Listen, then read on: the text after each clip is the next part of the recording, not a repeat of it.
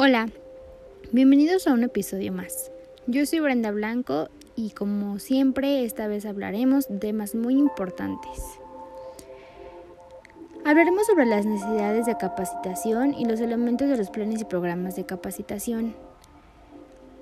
Entendamos que para que una empresa logre sus objetivos y metas y aprovechar óptimamente los recursos que poseen, es importante que la capacitación se diseñe y ejecute de manera adecuada buscando el desarrollo de habilidades y conocimientos necesarios para el desempeño eficiente de los trabajadores.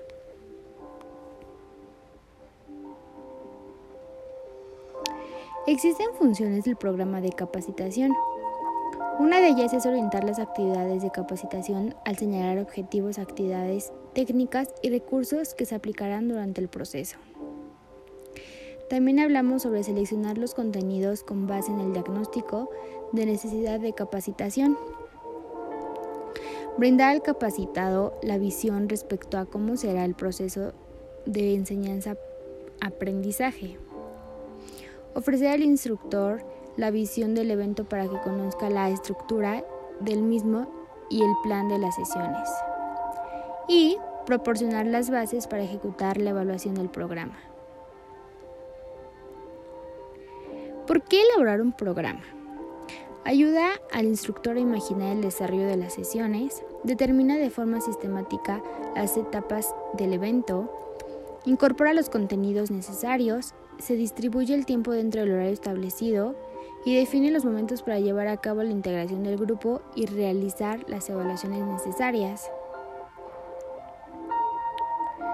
Los objetivos del aprendizaje son tres, generales, particulares y específicos. Cuando hablamos de particulares, describen los alcances que deberán cubrirse después del estudio de un tema. Se derivan de los objetivos generales y engloban a los objetivos específicos. Los generales nos dicen que establecen los propósitos a lograr a través de un proceso de introducción. Y los específicos determinan el tiempo de comportamiento que los participantes mostrarán al término de cada componente o elemento de tema. Las áreas del dominio de aprendizaje son las siguientes, que es la afectiva, que se expresan y modifican sentimientos, actitudes, emotividad y valores. Psicomotriz, que nos habla de habilidades motoras y destrezas físicas observables. Y la cognitiva, que es memoria, desarrollo de habilidades y capacidades técnicas de orden intelectual. También veremos sobre antecedentes y elementos. ¿Pero qué es esto? Los antecedentes es, para elaborar y aplicar con éxito un programa de capacitación se debe contar con la siguiente información. Número uno es número de trabajadores a capacitar.